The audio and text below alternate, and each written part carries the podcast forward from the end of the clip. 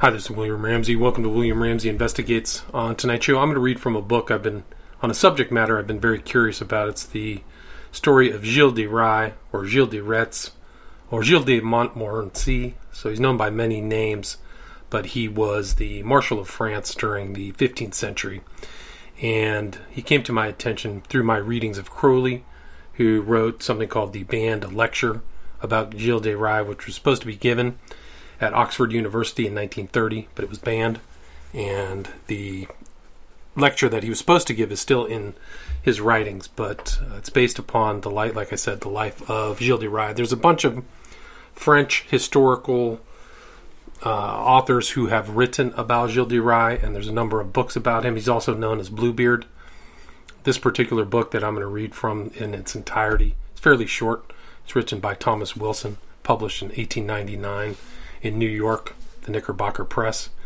And the title of his book is Bluebeard, A Contribution to History and Folklore, being the history of Gilles de Retz of Brittany, France, who was executed at Nantes in 1440 AD, and he was the original of Bluebeard in the Tales of Mother Goose. I'm going to read from the entirety of the book, which is seven chapters. There's also four appendices, uh, and the titles of the chapters are Chapter 1, Gilles de Retz, 1404 1420 his name, family, marriage, and education. Chapter 2, Gilles as a soldier, 1420 1429. First for John V, Duke of Brittany, against the House of Blois. He joins the army of France and is assigned to duty with Joan of Arc. Crowning of the king and Gilles made Marshal of France. Chapter 3, Gilles' life at home in Brittany, 1430 1439. The personal appearance of Gilles de Retz, an epitome of his life, his extravagance and ruinous expenditures, his inheritance, his sales and transfers of property, his love for the theatre, mysteries, that of the siege of Orleans, mysteries at Nantes, the cathedral, expensive visit to Orleans, Maison de la Suze, the decree of the king interdicting his sale or encumbrance of property. An increasing demand for money drives him to magic in search for the philosopher's stone and the transmutation of base metals into gold. Magic. Chapter 4 Gilles' Crimes. Gilles' abduction of children, his familiars, Chateau de, de. First process against Gilles, warrant, arrest, and imprisonment, Chateau de Nantes. Chapter 5 Gilles' trial before the Ecclesiastical Tribunal. The Ecclesiastical Tribunal, record in the archives of Loire Inférieure. The trial, his confession, judgment, and sentence. In Chapter 7, the trial before the civil court. Trial before the civil court, depositions, convictions, conviction, and sentence in Chapter 7, The Execution. Uh, the appendices are Mother Goose Publications, Bluebeard Stories, Mystery of the Siege of Orleans, and Depositions in Civil Court against Gilles.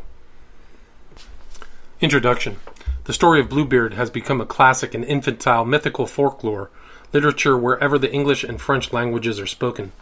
Reverend Dr. Shahan suggests its possible existence in earlier languages and more distant countries. The story is more or less less mythical. While it does not follow history with any pretense of fidelity, it has come to be recognized by the historians, historians and literati of France as representing the life of Gilles de Retz, or Rais, a soldier of Brittany in the first half of the 15th century. He was of noble birth, was possessed of much riches, was the lord of many manors, had a certain genius and ability, made some reputation as a soldier at an extremely early age, fought with Joan of Arc, and was Marshal of France. At the close of these wars, he retired to his estates in Brittany, and in connection with an Italian magician, he entered upon a search for the elixir of youth and the philosopher's stone. Together they became possessed by the idea that the foundation of this elixir, elixir should be the blood of infants or maidens, and, using the almost unbridled power incident to a great man at that early date, in that wild country, they abducted many maidens and children, who were carried to some of his castles and slain. Suspicion was finally directed towards him. He was arrested, tried, convicted, and sentenced to death and executed in the city of Nantes, October 27, 1440, at the early age of 36 years. The author of this volume was sent in 1882 to the good city of Nantes as a United States consul. While resident there, he entered upon the investigation which resulted in this volume. He obtained access to the original records of the trial in the archives of the department and made a photographic copy of one of its manuscript Latin pages, which is shown in its proper place.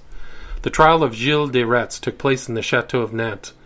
Sentence was pronounced at the Place Bouffay, and he was executed on the Prairie de la Madeleine, the exact locality being now occupied by the Hospital of St. Anne. The author procured photographs and drawings of some of these localities, which will appear in this volume. Monsieur Charles Perrault was the author of the story of Bluebeard. He was born at Paris, January 12, 1628. His father was an advocate, originally from Tours. He was the youngest of four brothers. The oldest, Peter, was destined for the bar, but became the Receiver General of Finances under Louis XIV, and his Prime Minister Colbert, though he afterwards fell out of favor and died in poverty. Claude studied medicine, and Nicholas theology. Charles was taken up by Colbert and made superintendent of public buildings throughout the kingdom. While in this position, the erection of the observatory and the reconstruction and completion of the Palais du Louvre were determined upon. Plans for these buildings were to be decided by competition, and the renown of the name of Perrault is greatly increased by the fact that Charles's brother Claude, although educated as a doctor of medicine and not as an architect, designed plans which, after much discussion and investigation, extending even to Rome, were finally adopted by the king and his minister. Charles Perrault became a member of the Academy, one of the Immortal Forty. He introduced many improvements into their methods, the principal of which was for securing the attendance of members and a continuance of and devotion to the work of preparing the great French dictionary. An episode in his life covering several years was his poem of Le Siècle Le Louis de le Grand and the parallel between the ancients and moderns, which produced a discussion among the most brilliant writers of France. Boileau, Racine, La Fontaine, Longpierre, Bouet, Arnaud, and other illustrious champions took up the cudgels against Perrault and Fontenelle and in favor of the ancient classic heroes. In 1662, Perrault retired from his office in the public building, selling his right therein to Monsieur de Blainville, a son-in-law of Colbert. Until his death, May 16, 1703, he devoted himself to literature and to the education of his children, and this was probably the happiest portion of his life, for he loved to be in the bosom of his family. He wrote for the amusement of his children that which has now become the most celebrated of his writings, which has done more to perpetuate his name and fame, by which he is better known than by the more pretentious and serious papers and poems, the Conte de Mère l'Oie, or Stories of Mother Goose. The first edition was published in 1697 under the name of his son, Perrault de Armancourt, and dedicated to Mademoiselle Elizabeth Charlotte d'Orleans, the sister of the Duke of Chartres and the niece of Louis XIV. These Mother Goose stories were as follows Little Red Riding Hood, The Fairies, Bluebeard, The Sleeping Beauty, Puss in Boots, Cinderella, Riquet à la Houppe, to which La Petite Poussée, the adroit princess, and the ass's skin were afterwards added. There were still others in verse and fabled translations. Perrault was much more poet than prose writer. His serious works were in poetry, painting, The Apology for Woman, The Century of Louis the Grand, Genius to Fontenelle, and a portrait of the voice of Iris. We, however, are interested alone in Bluebeard.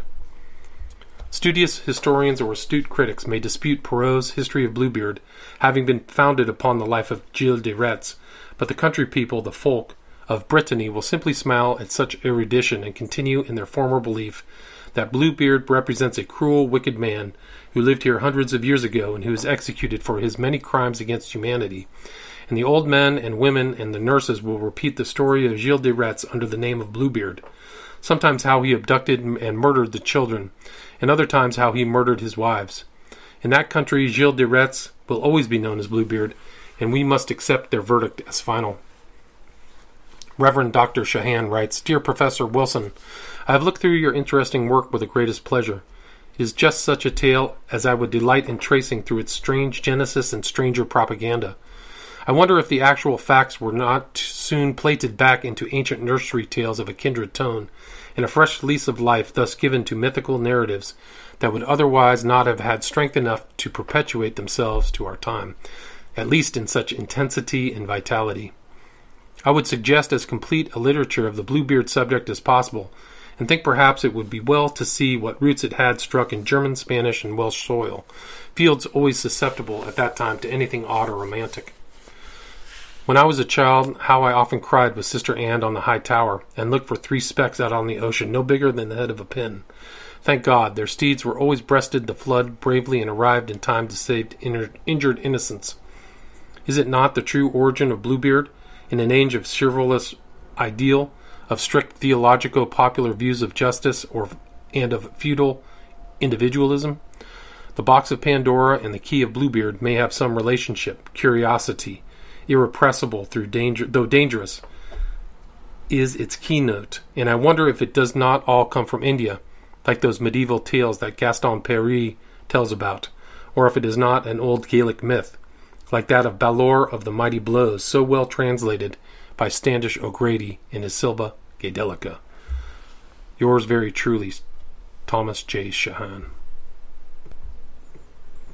Chapter 1 Gilles de Retz His name, family, marriage, and education. The original of Bluebeard in the Mother Goose story was Gilles de Rais, changed in 1581 to Retz, though he is sometimes called Gilles de Laval in history. Neither the date nor the place of his birth is known with precision, but it took place in the autumn of 1404, probably at Machecoul, one of the family chateaux in the southern part of Brittany. The ancestors of Gilles de, Retz belonged to four noble and illustrious families in Brittany one Laval, sometimes called Montmorency Laval, two Rais, changed to Retz in 1581, three Machecoul, and four Craon. These families could trace their ancestry to the 11th or 12th centuries. Gilles' father was a Laval or Montmorency Laval, named Guy. His grandfather was also Guy, and many of his ancestry bore the same surname. His grandmother was a sister of the great Du Guesclin. His great grandmother was Joan, called La Folle, or the Crazy. The House of Rais in that day was represented by Jean Lesage, the Wise, 1371 1406. Being without heirs, she, in 1400, by solemn act, adopted Guy de Laval, the father of Gilles, as her heir and successor. A legal impediment existed in an act of disinheritance which had been passed against Jean La Folle, the grandmother of Guy de Laval, and it required a special decree to enable Guy to accept the inheritance. This was finally done under the condition that he should abandon the name, arms, and escutcheon of the family of Laval and bear those of Rais. But Joan Lesage afterwards repented of her choice and attempted, by act of May 14, 1402, to change her succession in favor of Catherine de Machecoul. This begat a suit at law, which was taken by appeal to the Parliament at Paris. By this time, Jean de Craon had come to be heir of his mother, Catherine de Machecoul. He had a daughter named Marie, and for the settlement of a contest which, it was feared with reason, might be interminable, it was agreed between the families, as it was between York and Lancaster, that the representatives of the two respective houses should be intermarried, and accordingly, in the spring of 1404, Guy de Laval, changed to Guy de Rais, was married to Marie de Craon, and thus it was that Guy de Laval, father of Gilles, became the heir and successor, successor of Joan Lesage of Rais, received her property, and took her name.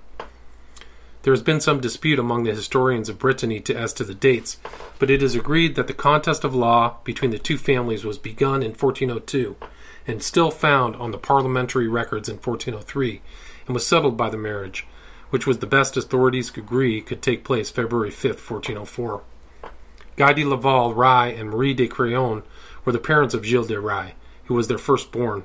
His birth is believed to have taken place at the Chateau de Machecoul during the last months of the year 1404. A doubt has been thrown over these dates, especially that of his birth, because of his extreme youth when he made his appearance in public affairs. If born at that time, he would appear to have been a Marshal of France at 25 years of age, but this was not impossible, and the weight of the evidence seems to favor the dates as given. The parents of Gilles had another son, René de la Suze, and he seems to have made but little figure compared with his redoubtable brother.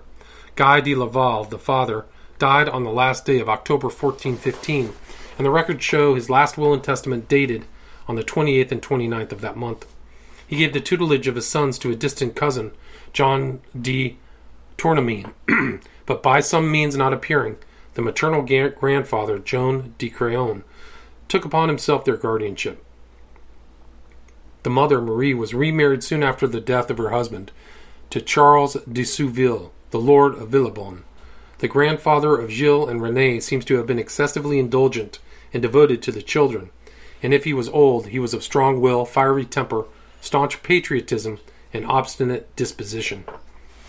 In 1417, when Gilles was but 13 years old, he was engaged by his grandfather to Joan Paynel, the daughter of Fulks Paynel, the lord of Amboise and Briquebec. But the contract was voided by her death. In November 1418, the grandfather made for him a second contract of marriage, this time to Beatrice de Rohan, the eldest daughter of Alain de Porhoët. The contract was signed at Vannes with great ceremony in the presence of an illustrious throng of Breton nobles. But this contract came to an end, as did the former, by the unfortunate death of the young lady. This double failure did not, however, discourage the doting grandfather. He immediately proceeded with his arrangements for a third contract, this time with Catherine de Thouars, the daughter of Miles de Thouars and Beatrice de Morgan, and this marriage was celebrated on the last day of November, 1420. The young wife, Catherine, brought her hus- to her husband Gilles the property of Tiffauges, Pouzauges, Savenay, Confolens, Chabanais, and others of minor importance. The first two mentioned were well provided with chateaux. The property and chateau of Machecoul came to Gilles through his mother's family, and the chateau and property of Cham Tos came to him upon the death of his grandfather. Thus, with the fortune of his father, Guy de Laval, to which must be added that of the family of Rye left by Joan Lesage, made Gilles de Rye one of the richest barons in the province. Under the conditions of the adolescence of Gilles de Retz, his education may be better imagined than described. Left at the age of eleven an orphan or a half orphan by the death of his father, the remarriage of his mother within a year thereafter, the contest of greater or less gravity over his guardianship, which ended in the success of his maternal grandfather, whose best recommendation for the position seems to have been his love for his grandchildren and his subsequent willingness to indulge them, and also his great desire to get them, especially the elder, married and off his hands, a proceeding which he conducted with such celerity that the young man was engaged three times, all with pomp and formality, and finally married by the time he was sixteen years old. This would seem to afford but little or time or opportunity to obtain an education, even under the best facilities, however studious and seriously inclined he might have been. Education did not stand very high in the province of Brittany at this era. There was much excuse, especially for the nobles and barons of Brittany, for their lack of education.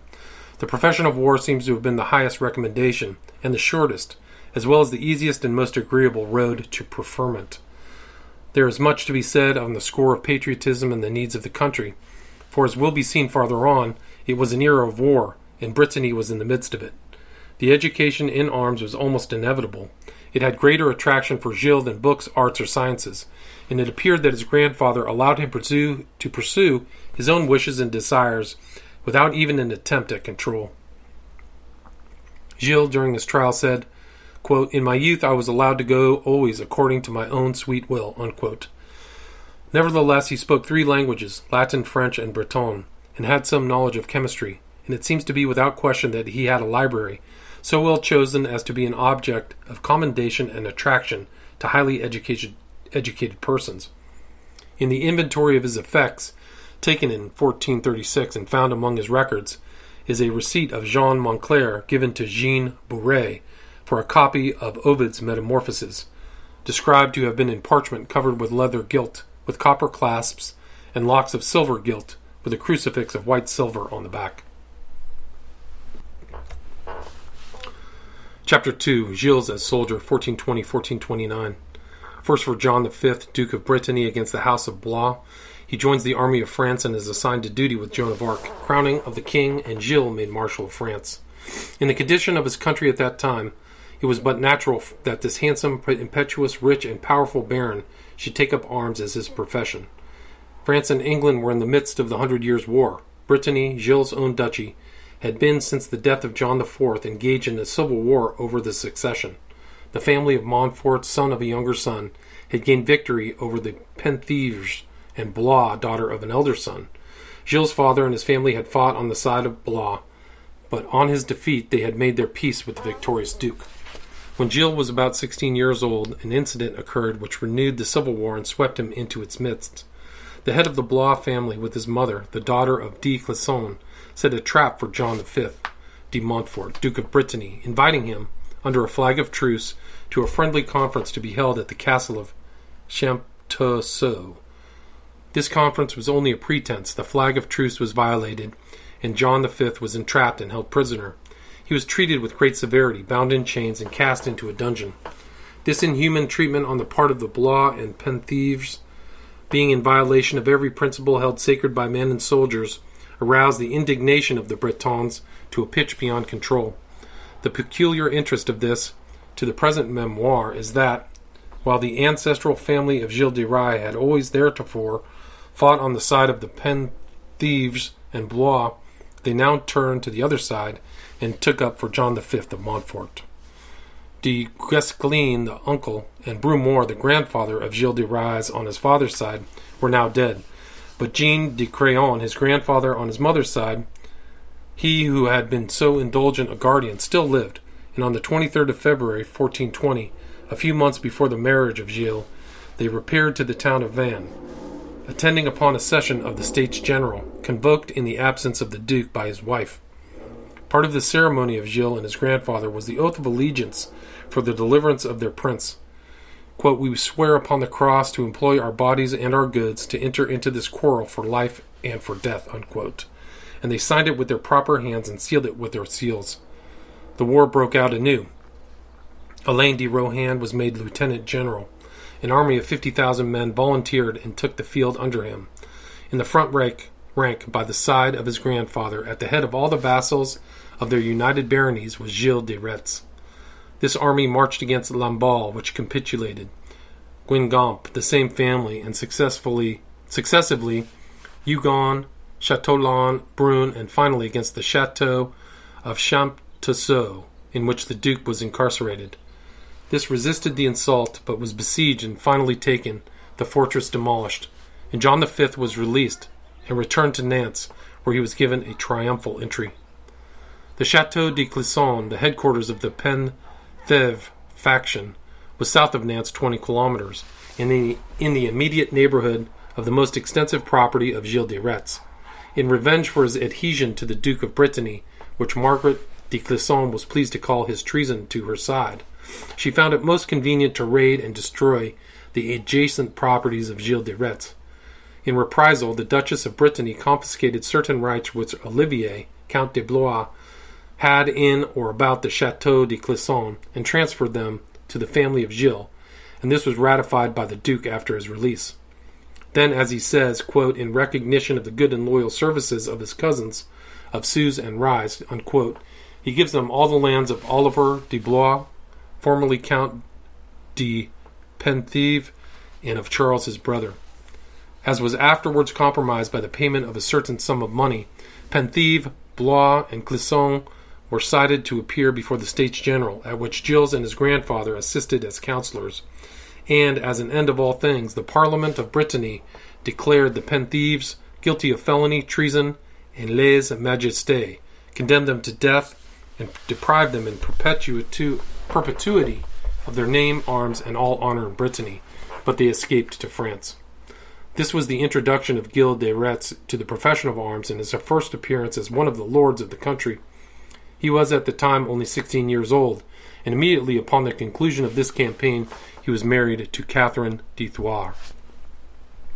France at that epoch was in danger of the fate which afterwards befell Poland. The Duchy of Aquitaine, which comprised nearly all southwestern France, had for its duke Edward III, King of England. The Duchy of Burgundy had for its head Philip the Good, who was Count of Flanders, and was stronger in his duchy than was the King of France in his kingdom. These two were banded together by a treaty, offensive and defensive, and they and their countries were then, and had been for nigh sixty years, carrying on war against France, with the avowed determination of establishing the King of England on her throne. The Duke of Bedford, son in law of the Duke of Burgundy, was the English general commanding in France. The Count of Richemont, the second son of the Duke of Brittany, was also the son in law of the Duke of Burgundy. Thus these strong nobles, princes, and kings were allied against France. In the dukedom of Brittany, the contending houses of Blois and Montfort had been aided, respectively, by the King of France and the King of England, who had accepted and supported an English army on Breton soil. We all know of the condition of the dukedom of Normandy, how, only a few hundred er- years earlier, William captured England at the Battle of Hastings and established himself as her king. This process was now in danger of repetition, only with the conditions reversed, and France had in prospect a worse fate than she had ever before than she ever had before or since. Such was the condition of France at that time at the death of Charles VI on October 21, 1422, when his son Charles VII came to the throne. Charles VII was married to Mary of Anjou, the daughter of Yolande of Aragon, of Aragon, Queen of Sicily, the widow of Louis of Anjou, a woman of noble heart, great spirit, and patriotism, and devoted to France. Yolande set herself, with all her beauty and diplomacy, to divide and break up this coterie of great noblemen who had organized themselves against the king, and to induce some of them to become supporters of France. On March 24, 1425, Yolande started for Brittany, accompanied by sundry powerful seigneurs. Jean de Craon, grandfather of Gilles de Retz, was one of those approached, and his valiant services rendered to John V of Brittany in releasing him from the dungeon at Champtocé gave him great and deserved influence. Gilles de Retz had returned to his home after the defeat of the Blois party and was reside, residing there in the quiet and peace of his newly married life when this new turn was made in the political kaleidoscope.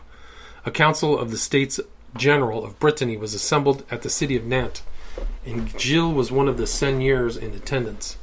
Naturally, he would be one of the lieutenants of his grandfather, Jean de Craon, who had openly espoused the cause of the King of France, and who went into the council with the express desire to win the Duke of Brittany in that direction. The assembly pronounced strongly in favor of the alliance with the King of France, and the month of September was fixed as the time, and the town of Saumur, midway between Nantes and Angers, was appointed as the place for a conference between the Duke of Brittany and the King of France. The terms fixed by the Duke were the same as those laid down by the Duke of Burgundy. That was, the expulsion of the Penthièvre and Blois families from the court of France. The king consented, and thus gained the active aid of the Duke of Brittany and the moral support of the Duke of Burgundy. The peace between the Duke of Brittany and the King of France brought its first great fruits in the offer the, to the king by the Count of Richemont, the brother of the Duke of Brittany, of his services against England, which was accepted, and he, the Count of Richemont, was made Constable of France. To him, probably more than to any other man, was France indebted for the final victory over England and the establishment of France in her place among the nations of the world. Gilles de Retz, still with his grandfather Jean de Craon, embraced the side of the king with ardor. He was rich, and Charles was poor.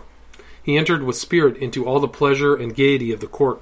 He became a pronounced favorite, and despite subsequent defection or opposition of the Duke of Brittany, and the renunciation or withdrawal of favor from the Count of Richemont, Gilles de Retz and his grandfather remained indissolubly bound to Charles VII and to France. The first appearance of Gilles de Retz in the service of the King of France, or as a member of his court, was September 8, 1425. He took service with the Breton troops and made his first essay as a soldier on the side of the King of France in the siege of Saint Jean de Beuvron.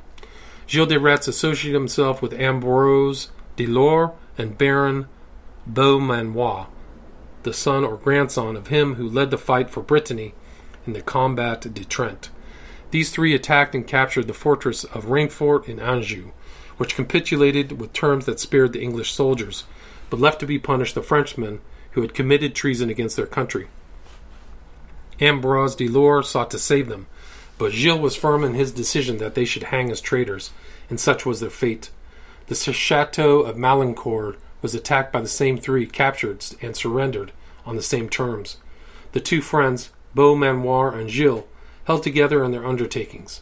They were together at the siege, siege of Montargis, which was conducted by Constable Richemont and La Hire. It was at this siege that La Hire, about to make the assault, was act, asked to join with the rest in prayer to God for aid and safety in the coming fight. He had not much experience in religious vernacular, but he joined hands, and with the fervor of a bigot and the faith of a devotee said, quote, O God, I pray thee to do for me today what thou wouldst that I should do for thee, were I God, and thou Hire. Unquote. In the assault which immediately followed, Gilles de Retz arrived on the top of the wall in advance of his soldiers. The first Englishman encountered was Captain Blackburn, the commander of the English forces, whom Gilles engaged in hand to hand combat, killing him outright. On seeing their chief slain, the English soldiers threw down their arms and capitulated on the usual terms. This exploit was recognized by all his superiors and covered the young soldier with glory. But the victories of the French in the north were not equal to those gained by the English in the south, who, having captured nearly all France, Paris included, advanced into the interior until at last they appeared before Orleans and commenced its memorable siege. Then, in 1429, came the brilliant meteor across the sky of France, Joan of Arc, the Maid of Orleans. Her visions at Dom Remy, her travels across France, passing safely through the lines of the enemy, her arrival at the castle, castle of Chinon, her presentation to the king, her assault and capture of Orleans are all matters of history. The theater of her exploits in western France was not far distant from the barony and residence of Gilles de Retz. He was the kind of man to be captivated by the Maid of Orleans, and he became one of her most devoted followers. It is said that he received from the king orders to be captain in her escort, whether as its commander does not appear, but he was with her at Chinon, Poitiers, Blois, Orleans, Jargeau, Meung, Beaugency, and Patay. On the occasion of the king's coronation at Reims, Gilles de Retz received the baton of the Marshal of France. There is a question as to the date, but none as to the fact. Some authorities give the date at June 21, 1429. Others again say that with their peers of France he was promoted on the day of the coronation of the king, July 17, 1429. Still others assert it to have been in the month of September.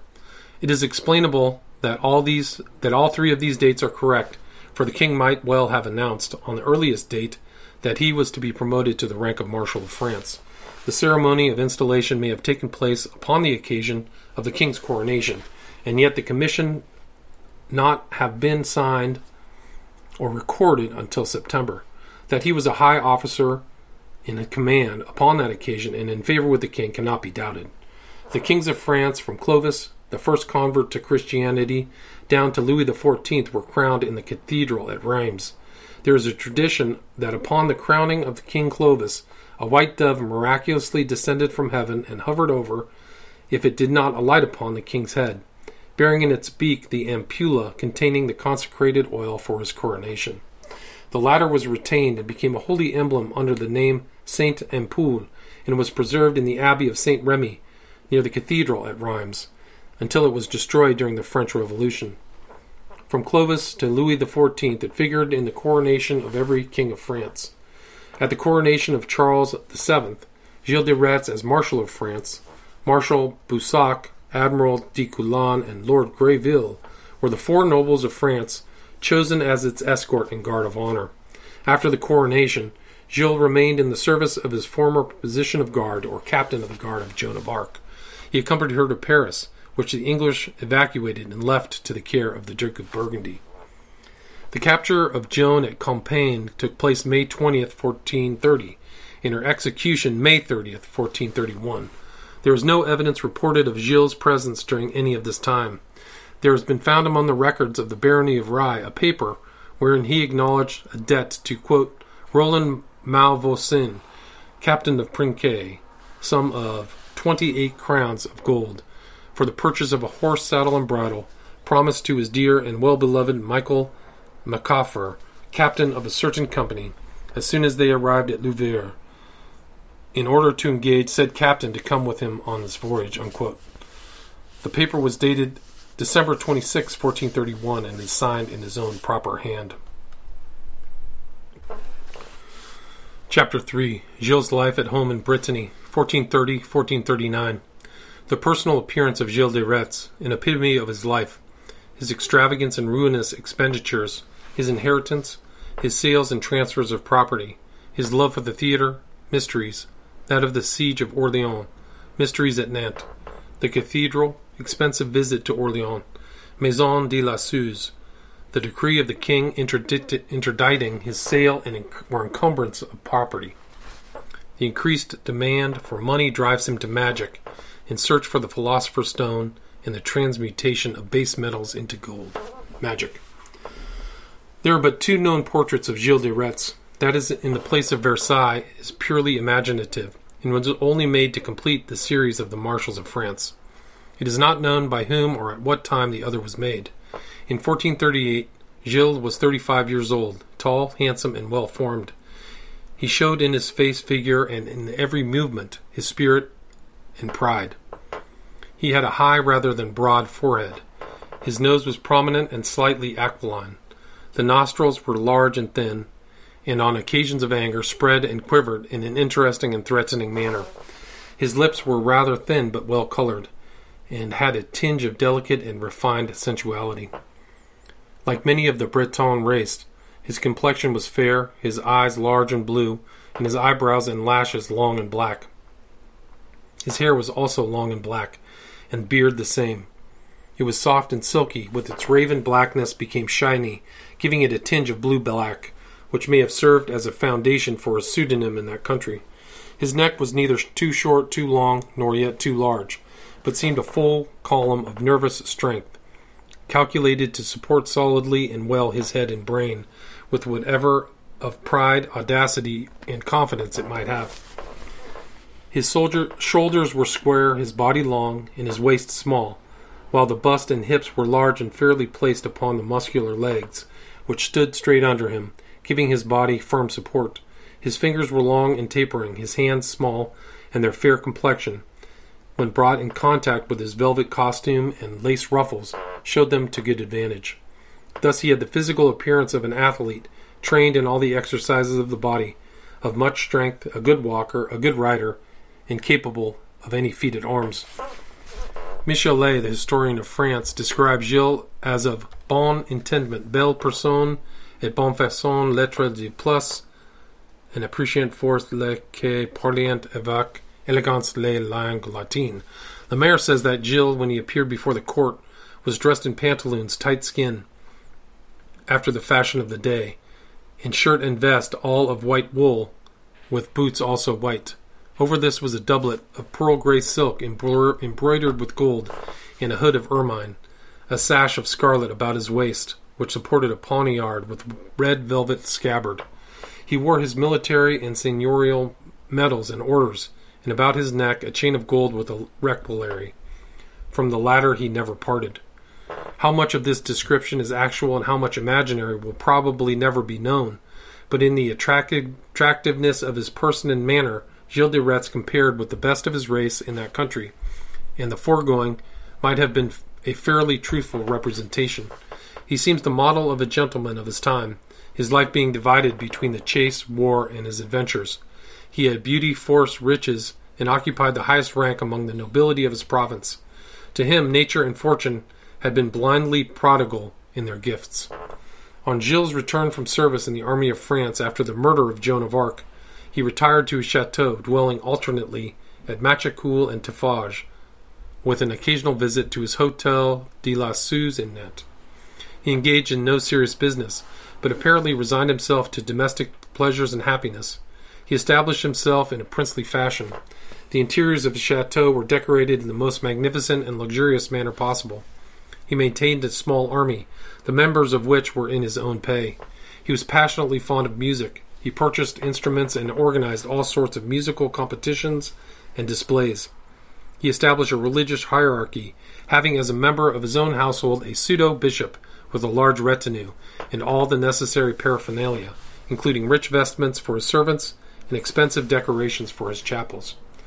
This luxurious, magnificent, expensive mode of living was carried on for so long a time, increasing to such an alarming extent that his brother Rene presented a memoir or petition to the king, called in history Memoire de Héritier, wherein these expenditures and extravagances were set forth as great length, and with as much detail and redundant phrase as though it were a bill in equity.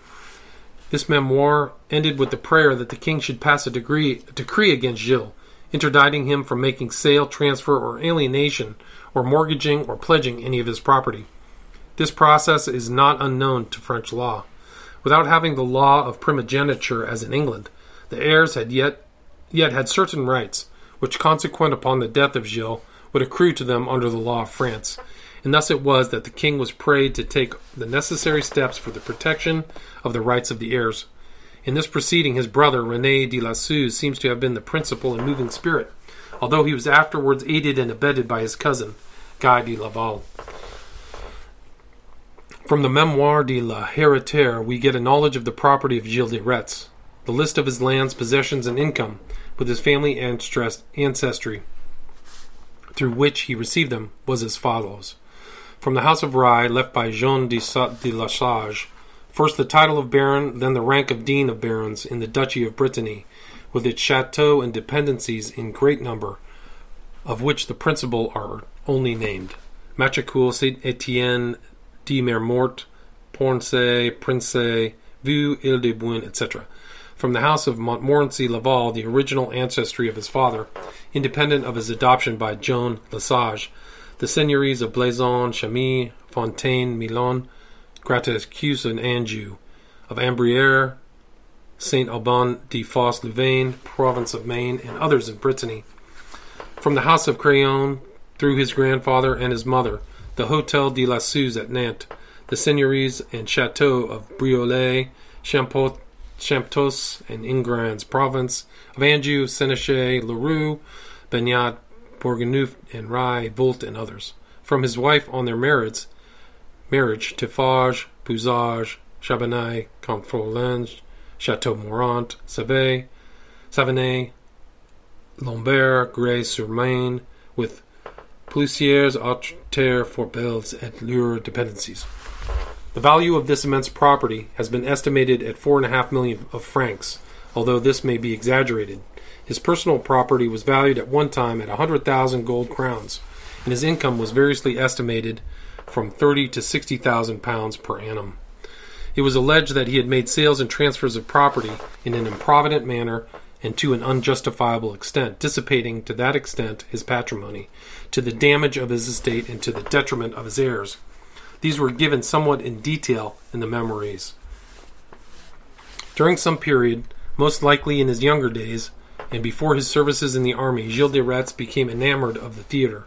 His taste in this luxury was in the same extra- extravagant style as the chapels, the bishop, and his religious secretaries. There have been many histories of the theater and the drama in France written by French historians. There may be many others, but with them all, our understanding of the extravagance and expenditure and the consequent elegance and richness attained by the theaters in France during the period in which we are now interested would be incomplete without a study of the life of Gilles de Retz. His love for the theater manifested itself not simply in looking at the spectacle and hearing the play, but in organizing, arranging, and presenting the plays of the time in theaters established and conducted by himself. Some of those presentations were in his own chateau, but others were given in the neighboring cities Nantes, Angers, Blois, Orleans, and minor places in the provinces of Brittany, Maine, Anjou, Touraine, and Poitou. One cause of his indulgence in the theater theatrical display appears to have been the desire to make himself popular with the people. That he loved the theater and its plays, and that they gave him pleasure, is not to be doubted. But after all, it is supposed that his ambition to shine among the people formed the real foundation. The theater had always been intended as a means of amusement. An attempt was made in France and the Latin countries during the 15th century to combine in the theater instruction of a religious kind with pleasure and amusement. This attempt was fostered by the clergy, and in its execution, theatrical plays were performed in sundry chapels and sanctuaries. Whether the Passion Play at Oberammergau is a revival or continuation of this custom is suggested but not decided. But such plays were common enough in the 15th century and met with favor in the Church. In its origin, this departure was exclusively religious and was adopted by the Church as an ingenious and original continuation of the education of the people in the mysteries of the Christian religion. Originally, it employed only sacred topics and used only terms taken from the ritual or from the Bible and was altogether in prose Latin. With the lapse of time, the imagination of authors, and the progress of popular language, theatrical presentations passed from the chapels and holy places to the public places, and the Latin language was superseded by the vulgar. The priests who had conducted the play gave way to laymen, and the liturgy of the drama was superseded by other compositions. While religious scenes were continued and religious thoughts were the principal inspiration, yet there came interruptions and lapses. Secular and historic pieces were put upon the boards. These were occasionally fixed together and played, first one then another, without attempt at regularity or continuation, as we in the present day may have everything from tragedy to farce in the same season at the same theater. In the 15th century, the favorite representations were the mysteries, and next the moralities, and after these, dramas and farces. The former were religious or historic dramas, calculated as much for religious or historical instruction and entertainment as for pleasure and amusement. The Last Judgment, the birth of Christ, the baptism in Jordan, the marriage in Cana, and other mysteries in the life of Christ were presented, usually on holy days at Christmas, Easter, Ascension Day, and Pentecost. It is not in a in not a few cases, the theater was in the open air, and this custom has been kept up in Brittany and certain provinces in France to the present day. While there are regular theater halls in the cities, yet throughout the country are traveling troops of mountebanks, jugglers, conjurers, etc., with trained dogs and other animals, who, arriving at a small town in the afternoon, pitch their tents upon the marketplace or any other open square which can be secured, advertise the play by beating of drums or ringing of bells, charge one sou for a stand up admission, two sous for admissions and a seat. The stage is made by unrolling a strip of carpet upon the ground or pavement, and here will be performed the sublime tragedy, the touching drama, and the roaring farce. One of the first paragraphs in the chapter on the extravagant and ruinous folly of Gilles in the Memoire de la Héritière tells that the establishment, organization, and equipment of these theaters and the performance of the plays was at the expense of Gilles. The succeeding paragraphs enlarge upon his immense and ruinous expenditures in this regard. The decoration, apparel, apparatus, and costumes of all the actors were ordered by him. He required the best of everything, while the question of expense or even of value seemed as nothing. When he wanted them, he wanted them, and they were purchased at the asking price. Each person had his special costume according to his role and dignity the beggar, the valet, the huntsman, as well as the soldier, knight, and noble, the fair ladies, the saints in heaven, were all accoutred and equipped with stuffs of such richness as would magnify the greatness and power of the author and owner of it all, and gratify his inordinate ambition. Gold, silver, velvet, precious stones, rich armor, luxurious harness, fine embroidery, silken stuff, satin, and all the marvels of art in profusion. When the ornaments of the church were required in any scene or play, there were copes, chasubles, dalmatics, albs, and all the ecclesiastical robes so rich and sumptuous. His ecclesiastical paraphernalia was at the command of the theatre. The follies and ambition of Gilles not only required his theatrical costumes and property to be of the property to be of the richest and most expensive stuffs, but in his maladministration they were bought at high prices, payment frequently made with promises greatly increasing their cost. With all this, his pride was such that he never permitted the same dress to be worn twice. Everything was required to be made anew for each representation and for each series of representations. New costumes seem to have been his particular fad in that day, so that he could use the same terms which now appear in the playbills of the city entirely new and elegant costumes. Having been once used, they were thrown aside or sold at whatever could be gotten for them. This meant to buy at the highest price and sell at the lowest, a system which we know well know produces financial ruin. His ambition and desire to please led him into foolish and useless expenditures. All his theaters and the plays rendered by him were free. The people who attended paid nothing. Gilles paid the expenses of the entire entertainment. Consequently, one can easily understand the statements made in the memoirs of the ruin wrought by these representations, the cost of each one being thirty, forty, or fifty thousand francs. Gilles' favorite play was The Mystery of the Siege of Orleans. Here he was not only actor but principal. It was a drama in verse, though not in rhyme. It was based upon the events of that memorable siege. Quicherat says of it that its historic value is nil, not because the author has removed it from the domain of history, but for the contrary reason that he was quite too near, both in space and time, to the events as they happened, and was therefore unable to take the role of historian and make deductions. He could not form conclusions, nor announce principles. All that he did was to recount the actions and events as they happened day by day. He was a recorder, not an historian. The drama or poem was largely romance. While recounting the daily progress of the siege, it was not a veritable or trustworthy journal thereof. The words put into the mouths of the various actors were probably never spoken by them, certainly never were heard by the author. But they were speech of the day, they were news gathered at the time which might have appeared in the daily newspapers if such things that had then existed. It is because of their nearness to the events that they are not history.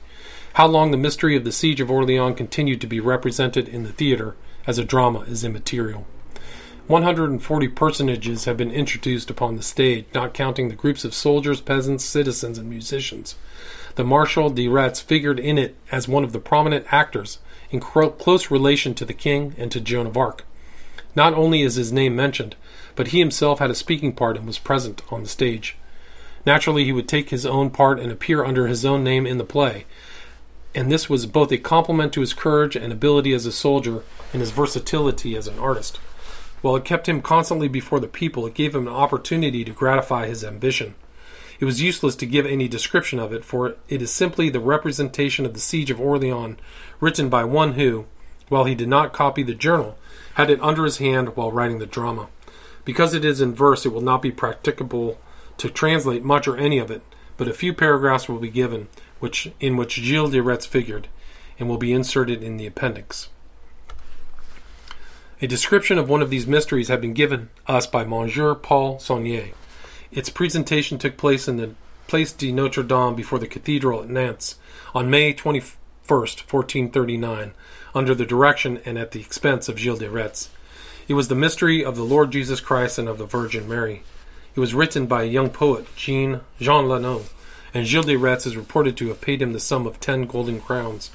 Whether the story told by Saunier is absolute verity is of slight consequence. There can be little doubt that it represents truthfully the custom of the period relating to such spectacles, and is a fair description thereof.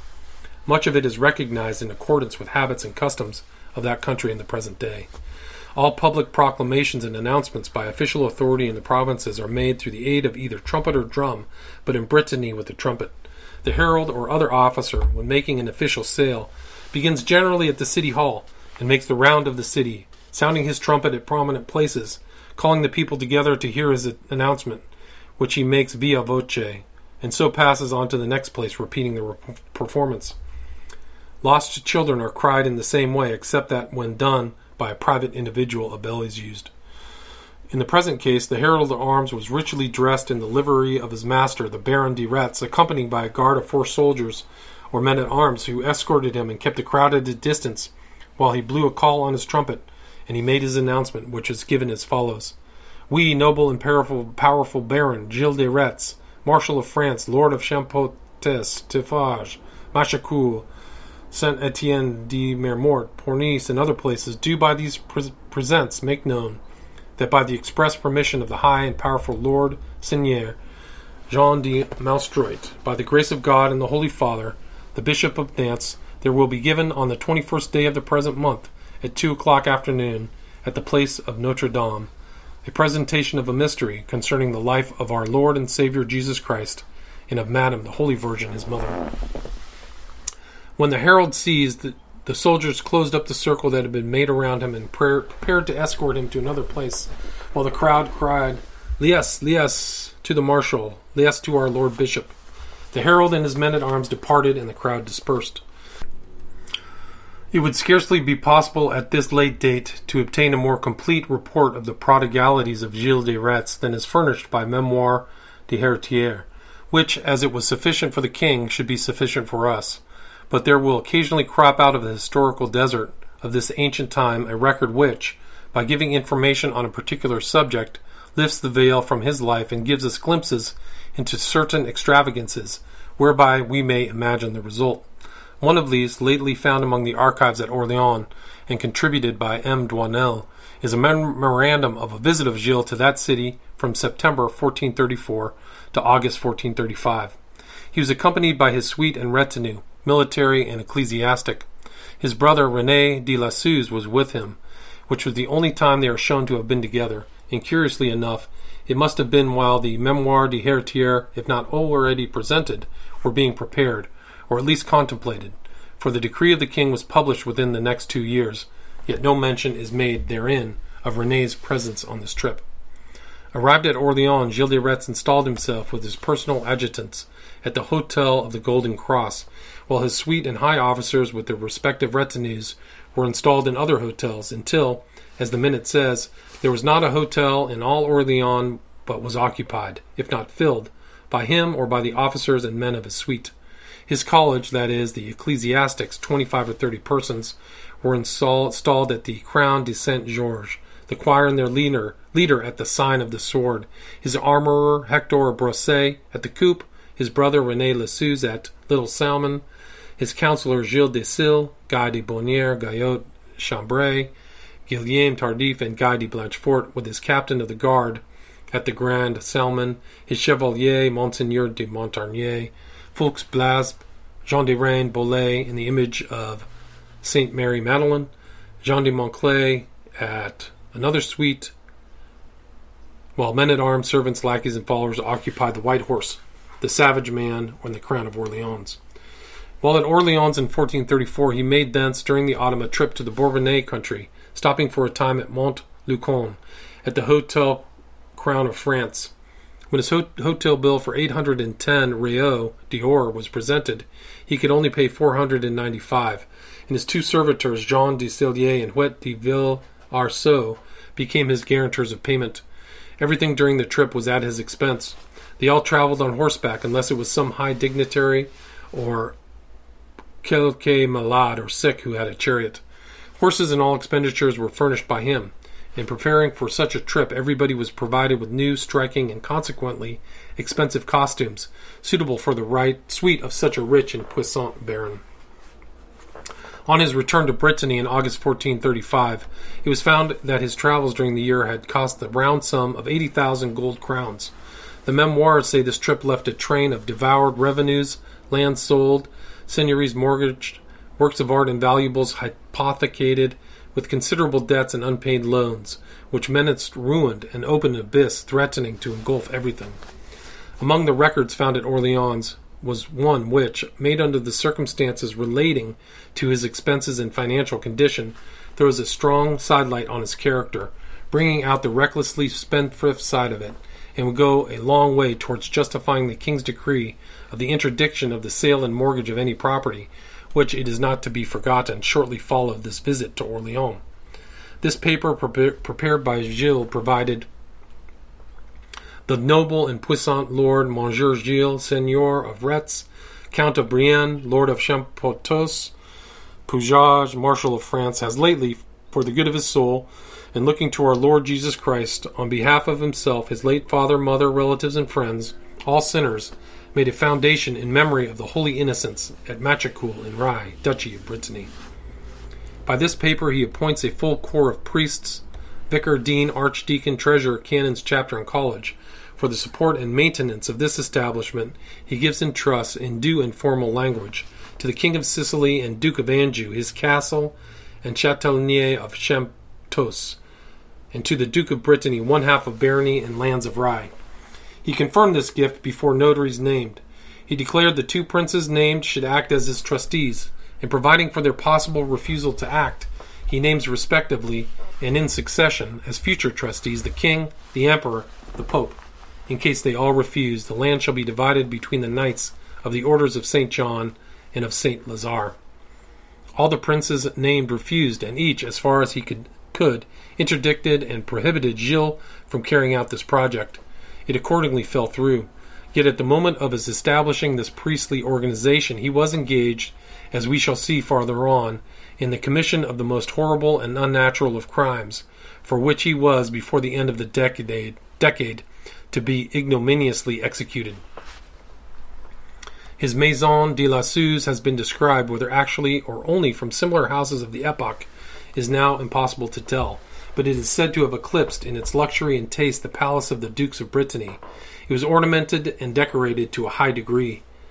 All countries were laid under their tribute to furnish riches for its decoration Italy for its painting and sculpture, Spain for its Cordovan leather, Flanders for its tapestry, Venice and Bohemia for their crystals and glassware, the Orient for its magnificent stuffs, and Persia for its tiles and faience while without doubt the ceramics of his own and neighboring provinces, like Tours, Orleans, Gien, Quimper, and Poitou, the latter the forerunner of Limoges, were represented in the luxurious fittings of the houses and chateaux of Gilles, the Baron de Retz. In the Memoire des Héritiers, setting forth the extravagant and ruinous expenditures by which the principal of the estate was being dissipated, was duly presented to the king and necessary proof offered to establish its allegations. The date is not given, but it should have been about 1432 or 33. In 1435 36, the king, having become satisfied of the truth of the matters alleged, through his Council of State and by letters patent, issued his decree of prohibition against the alienation or encumbrance by Gilles de Retz of any of his lands or seigneuries. This decree has been preserved to us in Guepin's History of Nantes. The king enjoined upon his parliament the duty of carrying this decree of interdiction into effect, and under severe penalties he forbade any captains, guards, tenants, or persons in charge from attorning or delivering up to any stranger to the title of any chateau or fortress of Gilles de Retz until Parliament should so order. The decree was published at the sound of the trumpet at the principal places concerned Orleans, Tours, Angers, Champtocé, Pouzauges, Tiffauges, Saint Jean d'Angely, and other places. The Duke of Brittany refused to accept, register, or publish the decree, and it was in vain that the femme parente et l'amie of Gilles solicited him. It is alleged that this was to enable the Duke to take advantage of the necessities of Gilles and purchase his lands at ruinous prices. He purchased some and took mortgages on others. Champtocé, Bourg Neuf, Benat, and Prince de Prince were mortgaged for the sum of 100,000 crowns of gold to be repaid within six years. In this way did Gilles, during these eight years of his life, dissipate the sum of 200,000 crowns for the heritage. The king's interdiction of the sale or mortgage of any of his property aggravated Gilles' situation by increasing his difficulties in obtaining money. He had no scruples about borrowing money from whomsoever he could, and if repayment could be put off a sufficient length of time, he would pr- promise the return of it doubled or trebled, as the creditor demanded.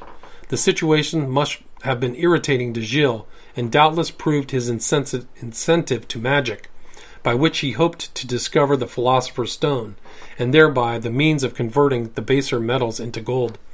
Whatever he may have done or thought in this direction prior to the passing of the decree, it seems that later he entered into closer relation with the alchemist and magician, and sought to study the practice and practice the black art to a greater degree than he ever had done before. From this on, we have to treat Gilles as a changed man, not only in his conduct, but in his character and desires.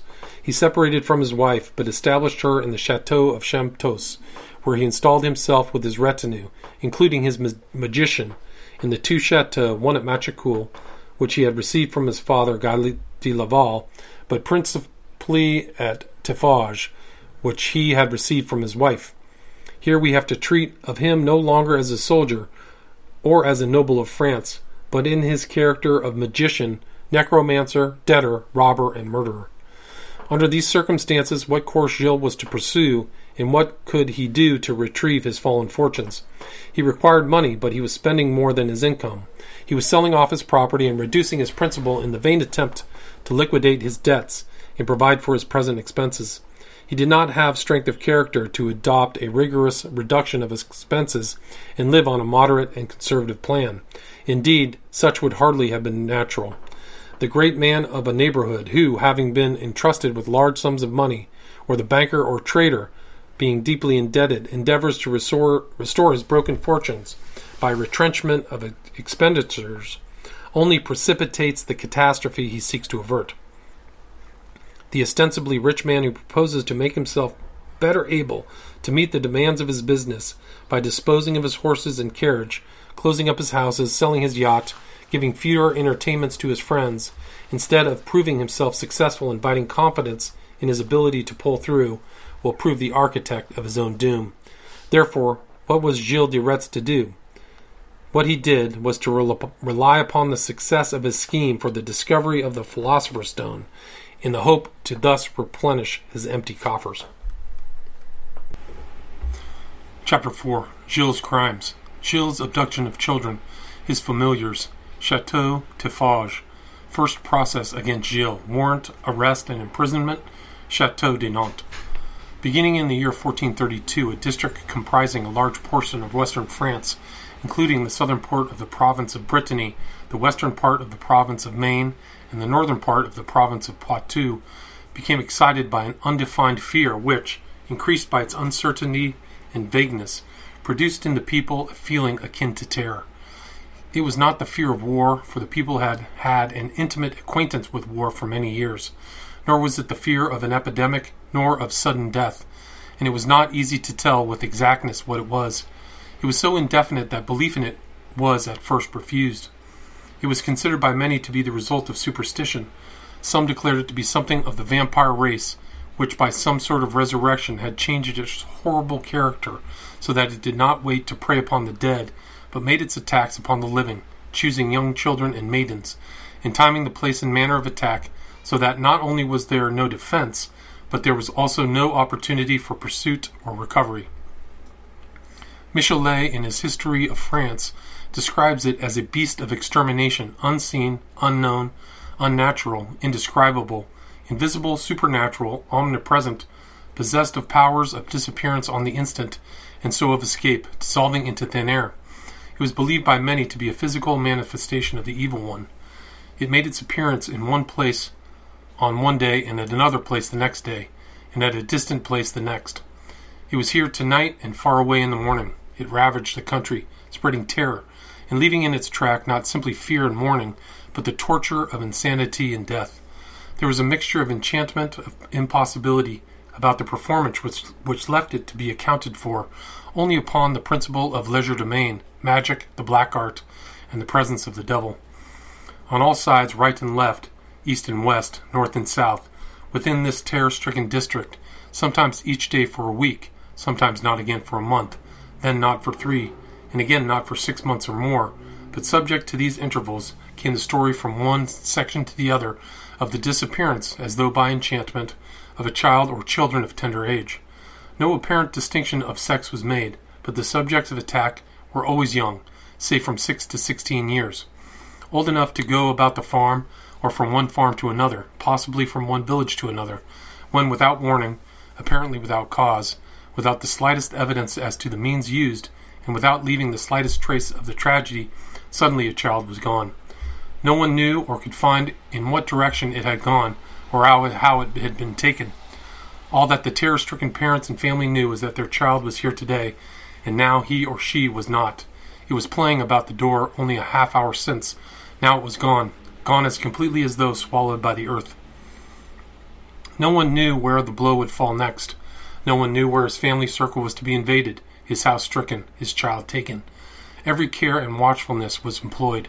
Consultations were had between the stricken parents. The officers of the law were consulted, and all that was known, apparently all that could be discovered, was that their children were here yesterday, engaged in their little plays or about their own little duties around the house or on the farm, and in a moment, though the most rigorous and extensive search was made, they were gone.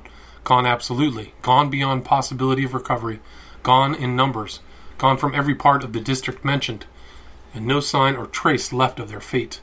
Fear, fright, terror took possession of all. And this, mixed with sorrow and grief, broke many a heart, sent many a loving mother in insanity to the grave.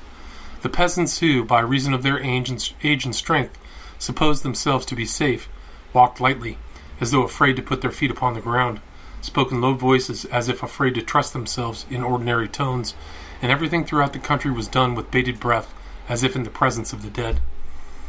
The peasants, superstitious at the best of times, were now overcome with fear and gave themselves up a prey to the idea of enchantment and magic, and can only account for the disappearance of their loved ones by the presence of the arch enemy of mankind, against whom they had no means of fighting, and whose assaults upon their devoted children they had no means of resisting.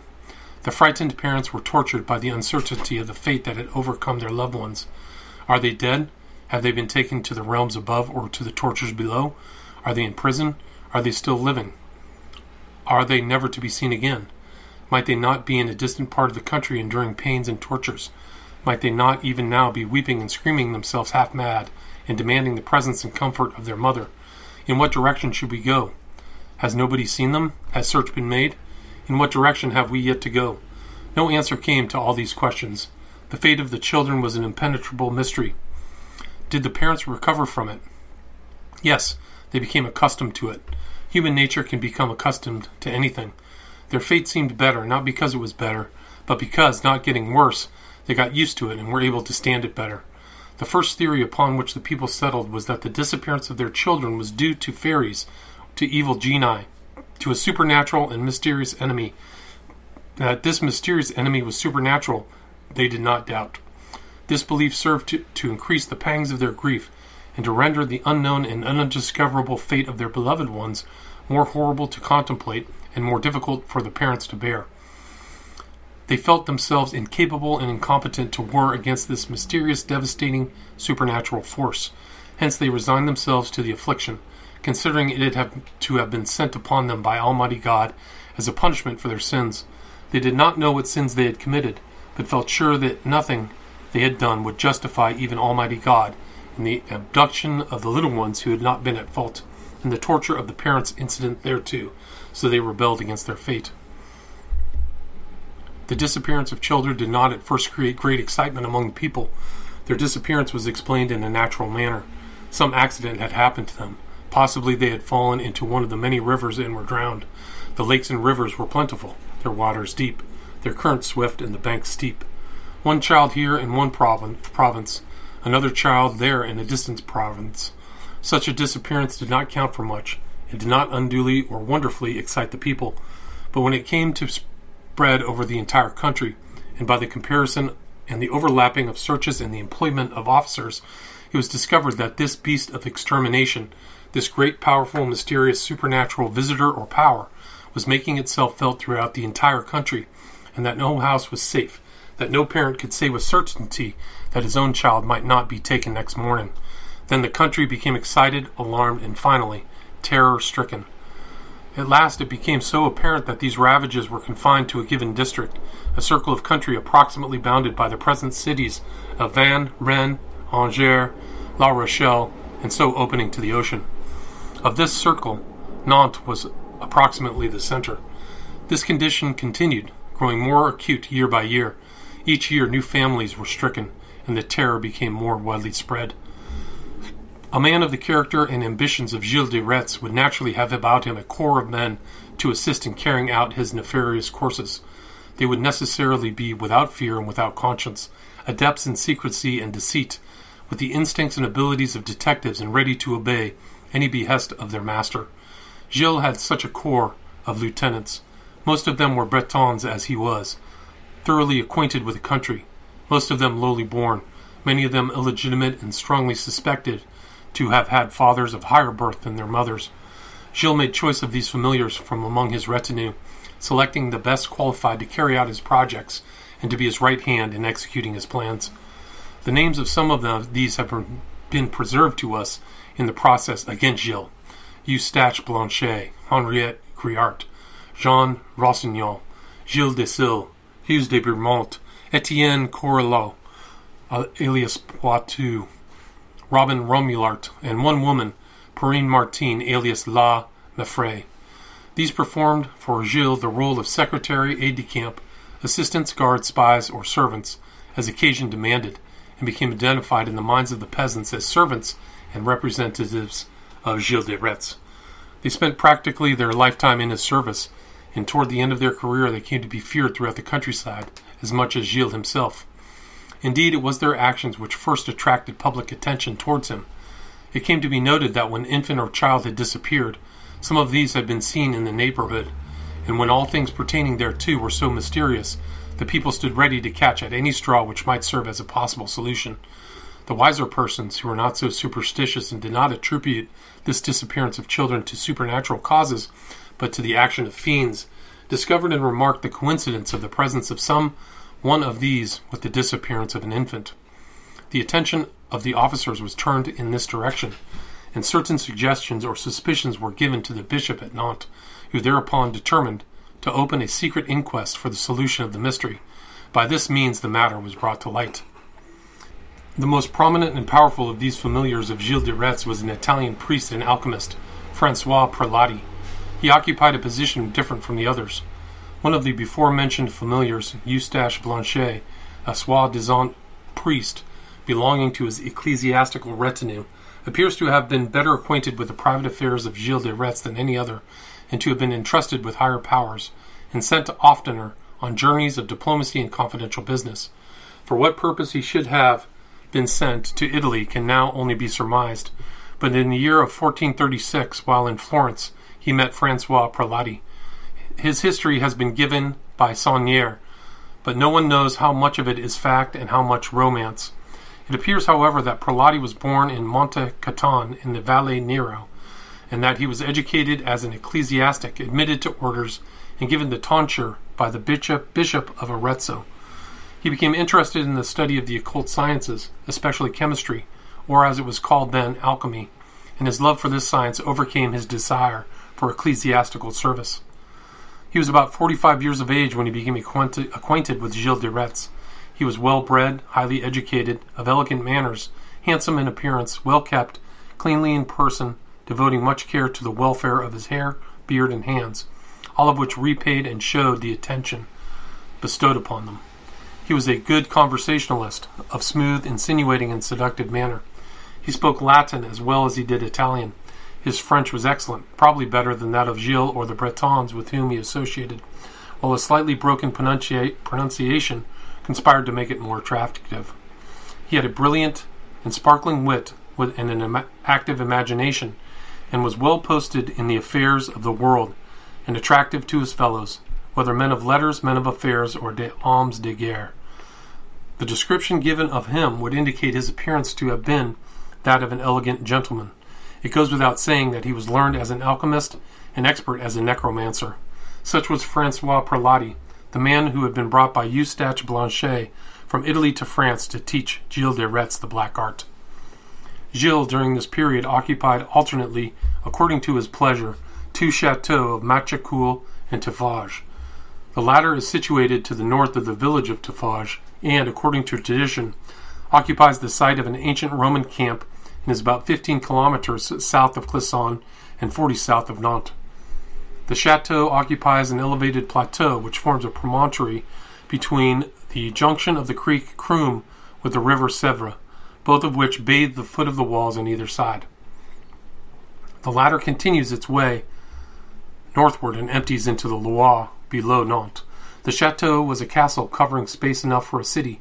It is now in ruins except the grand tower and adjacent halls. The walls may be traced with the debris in rows of stones now covered with sod and grass. It was attacked and burned during the religious wars of the 16th century, but its present ruinous condition began with the breaking out of the Revolution in 1789. The Vendéens, after gaining the Battle of Torfu, occupied it, having repaired it sufficiently to afford shelter and to make it a place of defense. It remained in a fairly good condition until the return of Napoleon from Elba, when it was once again occupied as a recruiting place or a place of security by the Vendéens. After the Battle of Waterloo and the restoration of Louis XVIII, fearing some further use of it by enemies, the government destroyed it, reducing it to its present condition. The lowlands in the neighborhood are marshy and almost become lakes. The lake of Grand Lieu is not far distant, and others are in the vicinity. The ruins are interesting and the debris is easily recognized. One with a slight knowledge of the arrangement can trace the walls of the structure, as well as the triple cincture of fortifications surrounding it. These are now covered with sod and green grass and used for pasturage, while the level places like the courts within the castle and the parade ground within the lines of fortification are subject, subjected to cultivation. The chateau at Tiffauges was partially built in the time of St. Louis, the grand tower now remaining is said to belong to that epoch. The large tower, the small tower, the chapel, the great hall wherein the baron presided over his retainers, or, if need be, received such lords and seigneurs as came to visit him, the dining room, the kitchen, scullery, with all their necessary appurtenances of cellar, storehouse, warehouse, as well room, were all in evidence. Bedrooms, halls, parlors, etc., were prepared in abundance for the reception of lords, ladies, and all who might attend upon the occasion of a ball or fete. On another side of the courtyard, but adjoining the main building, was a shorter wing large enough to lodge his, lodge his knights, men at arms, soldiers, servants, varlets, etc. It was, in these regards, similar to most other extensive castles or chateaux, and can be compared to the Chateau of Nantes, where Gilles was tried and convicted. Chateau Tiffauges was a favorite residence of Gilles de Retz. It was a stronghold, in which, if need be, he could have a great security, and in case of war or attack, could make a good defense. It was large and commodious. Here it was that Gilles de Retz and Francois Prelati, the Italian, had their laboratory in which they endeavored, first by alchemy, then by magic, lastly by murder, to discover the elixir of eternal youth and the transmutation of metals into gold. Here took place the attempt to obtain a conference with the evil one, with the idea of obtaining his supposed influence in their sublunary affairs. A description of this laboratory has been left us. The chamber was high up in the tower, with communicating passages in various directions, to the large tower and also to the basement, and, as is said, to the oubliettes in the secret passageway to the Crum and so outside the chateau. The laboratory occupied the full diameter of the tower. An immense chimney was on one side of the room, in which in which was placed the furnace, where the mutilated bodies of many of the dead infants were consumed. The chamber had but two windows, one to the north and another to the south, both high up in the wall, both capable of being closed and darkened by solid shutters. Lemire says, quote, In the highest chamber of the small tower, Gilles had installed a alchemy laboratory, and there employed his three sorcerers, one French, one English, or Picardian, and one Italian. And he describes with minutest detail the apparatus employed, quote, what Gilles desired was that Prelati should make gold, whether by science, by magic, by the intervention of the devil, and by these means united. He attempted the transmutation of metals into gold. He distilled into retorts different liquids destined to dissolve the mineral substances after certain formulas of magic repeated under the invocation of demons. Prelati declared to Gilles that to make these operations successful required the addition of the hearts, hands, or eyes but above all the blood of young children. The blood was to be used in tracing the magic circles and figures.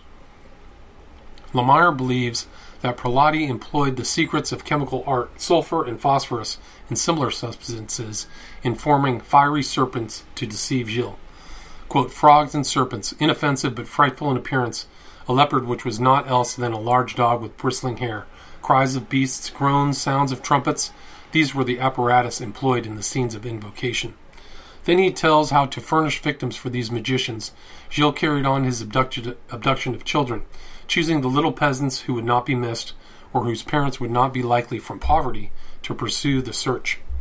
Apparently, the first step, at least the first step made public against Gilles de Retz, charging him with crime, and the first paper forming part of the ecclesiastical record in the archives of the Department of Loire Inférieure, is the quote, declaration of infamy against Gilles de Retz by the Bishop of Nantes, July 30th, 1440.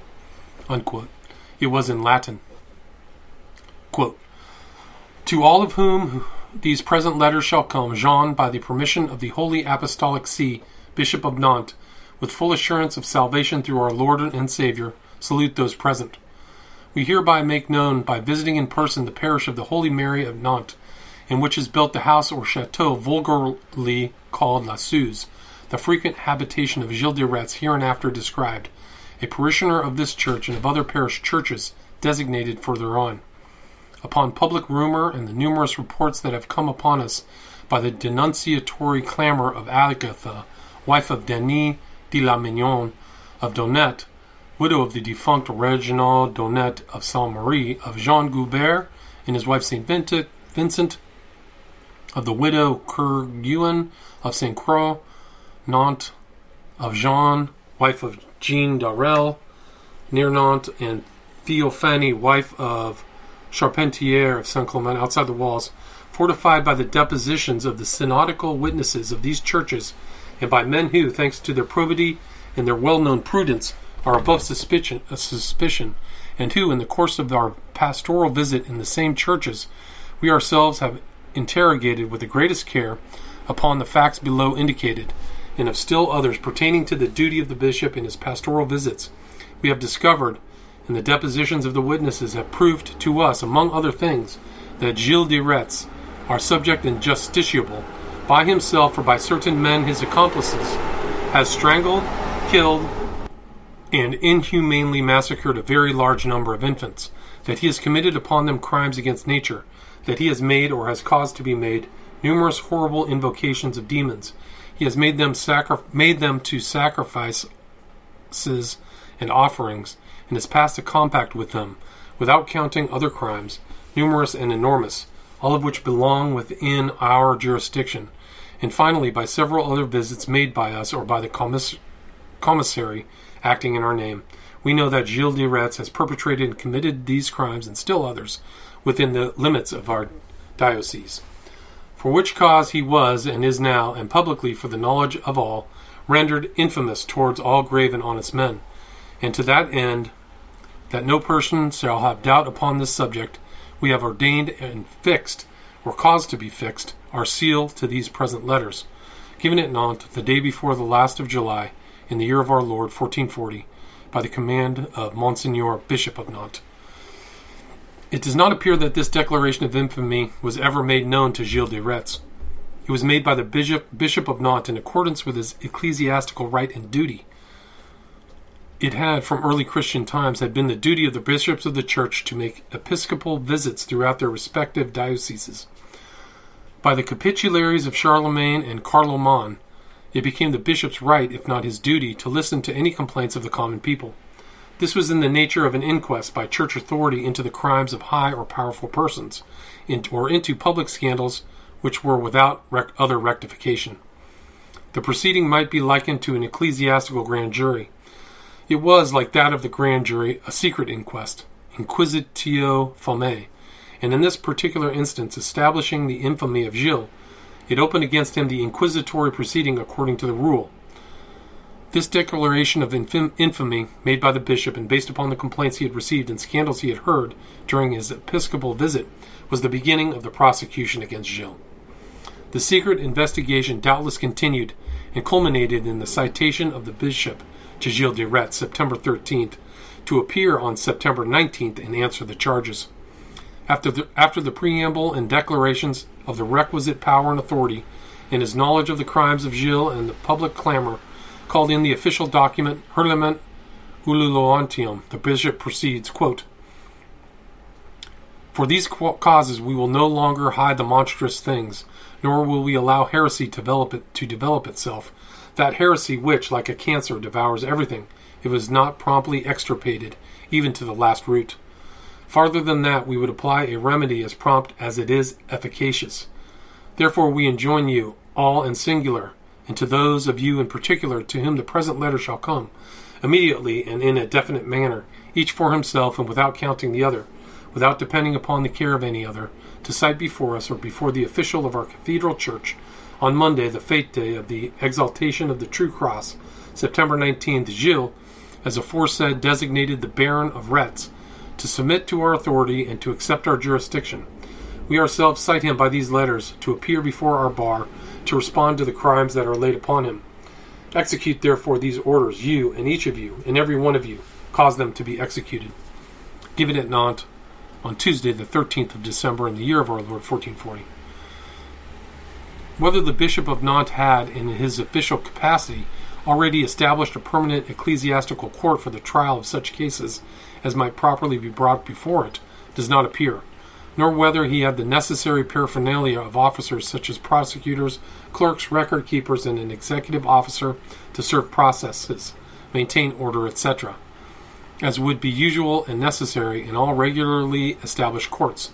So it is not known whether the executive officer charged with the service of this writ was a regular officer or only one appointed for this occasion. But it abundantly appears that one Robert Guillaume, a notary of Nantes, received the writ for execution, and that in this matter he acted as executive officer for the bishop. Gilles de Retz was at that time at his chateau of Machecoul. Robert Guillaume took his aide Jean Le L'Abbe, a captain in the service of the Duke of Brittany, with a number of his troop, and together they repaired to Machecoul for the purpose of arresting Gilles on the warrant of the bishop. There has been some discussion over the part taken in the affair by the Duke of Brittany himself, and how far the proceeding met his approval, and how far he stood ready to give aid and assistance in carrying out the purpose of the bishop.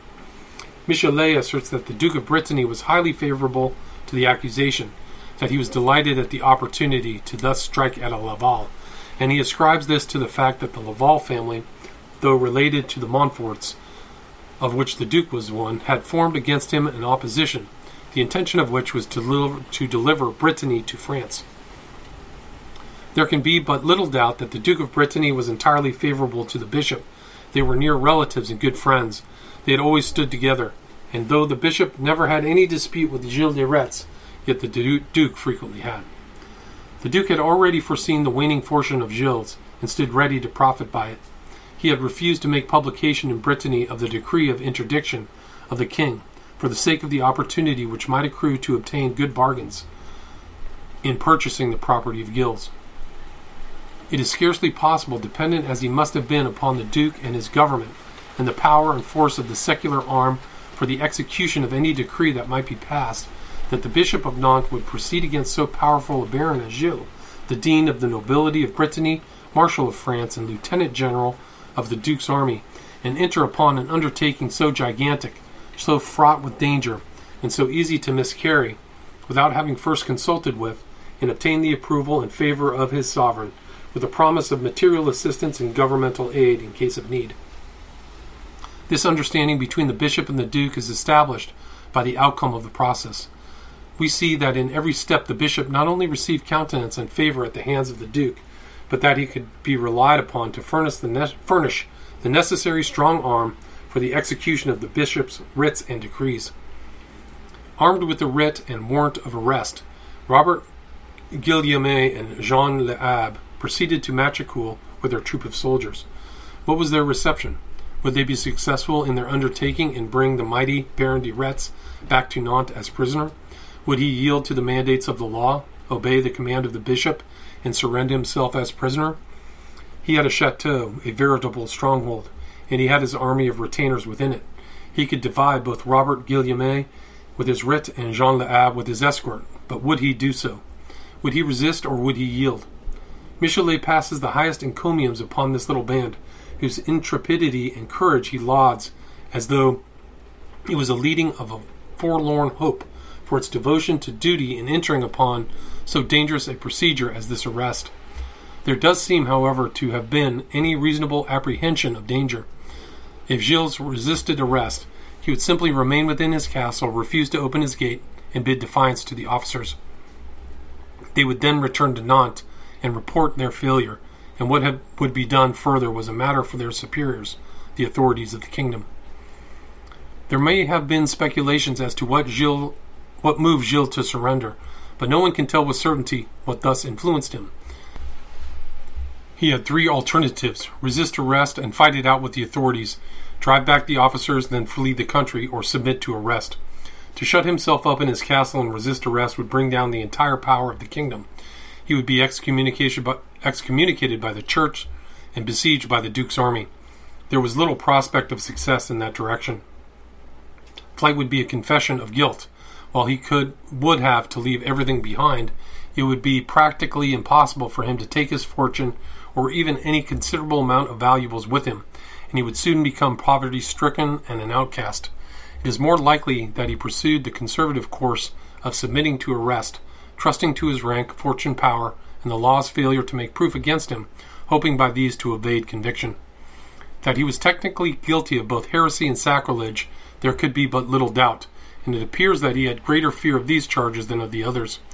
When he found these were not to be pressed, and that he was to be charged with the abduction of infants, he may have felt stronger in the knowledge that he had never personally committed these crimes, and that they could not be directly proved against him. It is to be remembered that these offenses had been running for eight years, that they had been committed in all parts of the country, always in isolated places, east, west, north, south, and Gilles may have come to the conclusion during the long series of years that whatever might be proved against his accomplices and active agents, nothing could ever be proved against him. And now, as he must make a decision immediately upon the arrival of Robert Guillaume and his warrant, Gilles may have felt the shortest and easiest way was the best. Partially, then from pride, from policy, from bravado, and in the belief that he would be able to defeat his adversaries in their proofs, he gave orders to lower the bridge, to raise the portcullis, and to open the gates of the castle. Submitting himself to arrest, he is reported to have said, quote, I have always had the design to become a monk, and here comes the ab, abbey, to whom I now engage myself. Robert Guillaume and Jean L'Abbe made search of the castle. Prelati, Poitou, Henriette were arrested with Gilles at the chateau. Blanchette was taken in the town, but most of the retinue of Gilles escaped. Then the escort of Jean L'Abbe put themselves in order of march guarding their prisoners.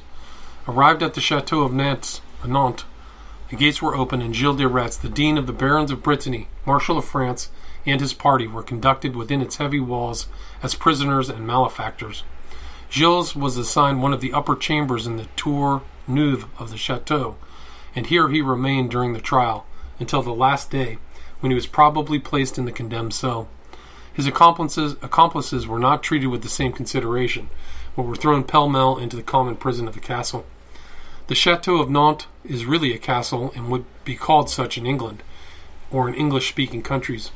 It was built by and had always belonged to the government, first to the Duke and afterward to the King.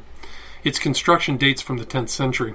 It was commenced by Conan, a Count of Rennes, a, a usurper, usurper, who commenced a, the castle as a stronghold, by the possession of which he hoped to resist the lawful claimant of the duchy and overawe the inhabitants of the city.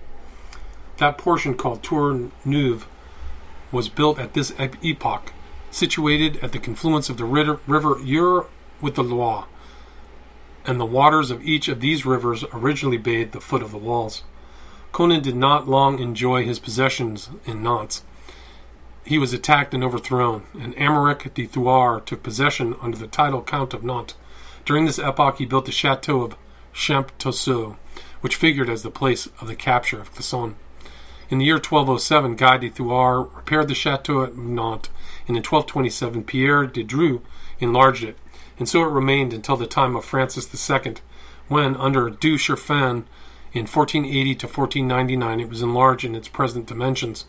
The bastion, or Tour Mercœur, constructed in 1588 by the Duke of that name, the governor of Nantes, was situated at the angle of State Street and Port Maillard. It has been renewed and restored sundry times since then but not to affect the integrity of the building as a whole. The Tour Neuve was the prison of Gilles de Retz. In the second story was the Grand Hall or audience chamber, in which the ecclesiastical court was held. The Chateau of Nantes has figured largely in the history of Brittany and France. It was the official residence of the Count of Nantes. The Duke of Brittany resided there when in the city, and so it was occupied by the kings of France and other great noble personages during their passage through or temporary residence in the city. Charles VIII and Duchess Anne were married in its chapel. The celebrated Edict of Nantes, issued by Henry IV, King of France, in April 1598, by which the Protestants were permitted to exercise their religion without hindrance, was passed and signed in this building. In 1654, the Cardinal of Retz, not to be confounded with Gilles de Retz, was a prisoner here, and thence made his escape. Minister Fouché was a prisoner in this chateau. Madame Sévigné was also held here in 1648, and in 14, 1842, the Duchess of Berry was also a prisoner in this chateau. Chapter 5 Gilles' trial before the Ecclesiastical Tribunal. The Ecclesiastical Tribunal, record in the archives of Loire Inférieure. The trial, his confession, judgment, and sentence. The ecclesiastical trial against Gilles de Retz was, of course, conducted by the bishop. He was the representative of the church in the diocese, and he alone had the authority to act. His name was Jean de Malestroit. He was originally bishop at St. Brieuc, but he had been bishop of Nantes since 1419. He called as his assistants in the trial to aid by their counsel and advice the bishops of Mons, of St. Brieuc, of St. Lo, one of the officials of the church of, at Nantes, and with them Pierre de la Hospital, president of the High Court of Brittany, whose aid was asked to represent the civil law and to direct the charges, the witnesses, and the debates in such manner that they should come within the civil law. Three of the notaries of Nantes were made clerks, with a foreign assistant. Robert Guillaume was the executive officer, that is to say, the sheriff or bailiff of the court. The prosecuting officer appointed by the bishop was William Champollion, the cure of St. Nicholas at Nantes. It has been said that the bishop, for a considerable length of time, had been receiving and hearing complaints and charges against Gilles de Retz, and that especially during the last month he had been investigating their truth. In this he was aided by the aforesaid William Champollion, who would thus have been entirely familiar with the charges against Gilles de Retz. It was therefore eminently proper that he should be appointed prosecutor. Whether the bishop had the full power under either the civil law or the ecclesiastical law to make the foregoing appointments of colleagues on his own motion and according to his own will, is not here determined, nor does it appear in making these appointments whether the accused was consulted or whether he gave his consent, nor does it appear that he either took or had the right to take exception to them, or any of them by such exception deprived them of the right to act in his case. As to one aide of the bishop, Gilles's consent was asked and obtained before he was allowed to sit.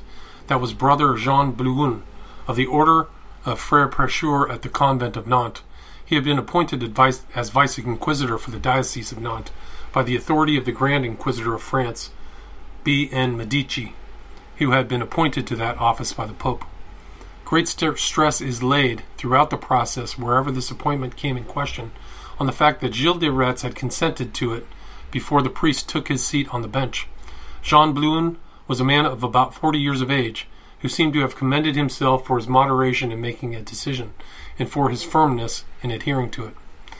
Abbe Bossard classes him as a digne de tout éloge appris de tout le monde. Another tribunal represented the civil law, and it was by this that secular sentence of execution was passed. In France, as in all countries under the civil or Roman law, and in some of the countries under the common law, there has been a separate jurisdiction of certain offences for the ecclesiastical court. As a matter of course and necessary for the continuance and good administration of justice, there would be some controversies of which these two courts would have concurrent jurisdiction. It is quite impossible in such a work as the present to go into this question. Those who are interested in the subject are respectively referred to uh, a general history of these subjects as applied to England. Consult the great work of History of Common Law by Sir Henry Maine.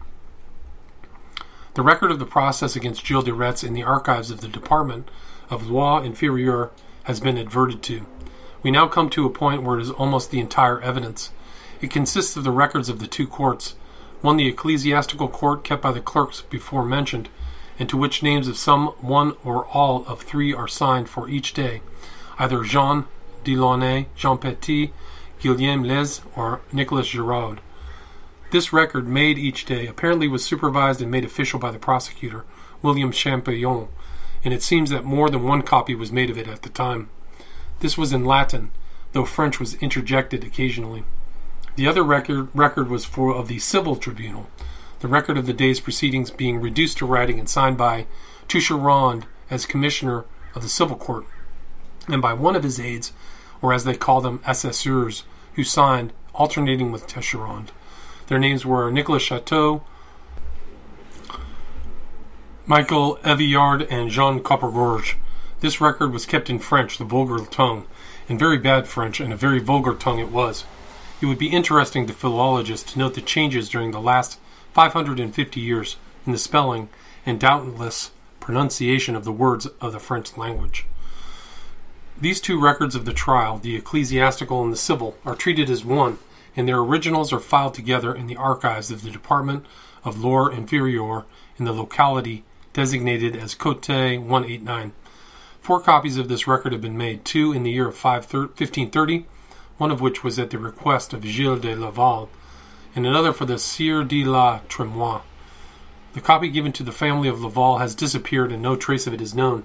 The other for Tremoille was placed in the Chateau of Thouars, which, it is to be remembered, was the family name of the wife of Gilles de Retz. This copy has taken its name from this chateau and is known in history as the Manuscript de Thouars. It was left in this chateau until its existence was forgotten. When the chateau was bought by the state and became part of the national domain, all papers and documents belonging to the family were transported to the chateau of Serrant in Anjou, of which one of the ladies of the family of Tremoille was mistress. This copy of the record was in a pile of documents, tossed pell mell and without order, and here Monsignor Marchegay the archivist of the Department of Maine et Loire discovered it. The Duc de la Tremoille immediately took steps for its preservation. This record was on parchment like the original and comprises 420 pages, of which 303 in Latin are the record of the ecclesiastical trial. The last 808 pages constitute the record of the civil tribunal and are in French. Two other copies have been made in modern times one for the Bibliothèque Nationale, Paris, made under the Second Empire, and one for the public library at Carpentras, both of which have been certified as true. The author procured a photograph of an open page from the original ecclesi- ecclesiastical record in the archives at Nantes. He was made on his personal application while he was consul of the United States at Nantes. These records will be explained in this work, and upon their foundation rests the entire history of Gilles de Retz. Without this record or its copies, the true story of Bluebeard could not be written. Michelet, in his description of the arrest and trial of Gilles de Retz, depends on two manuscript copies, which he mentions in a note.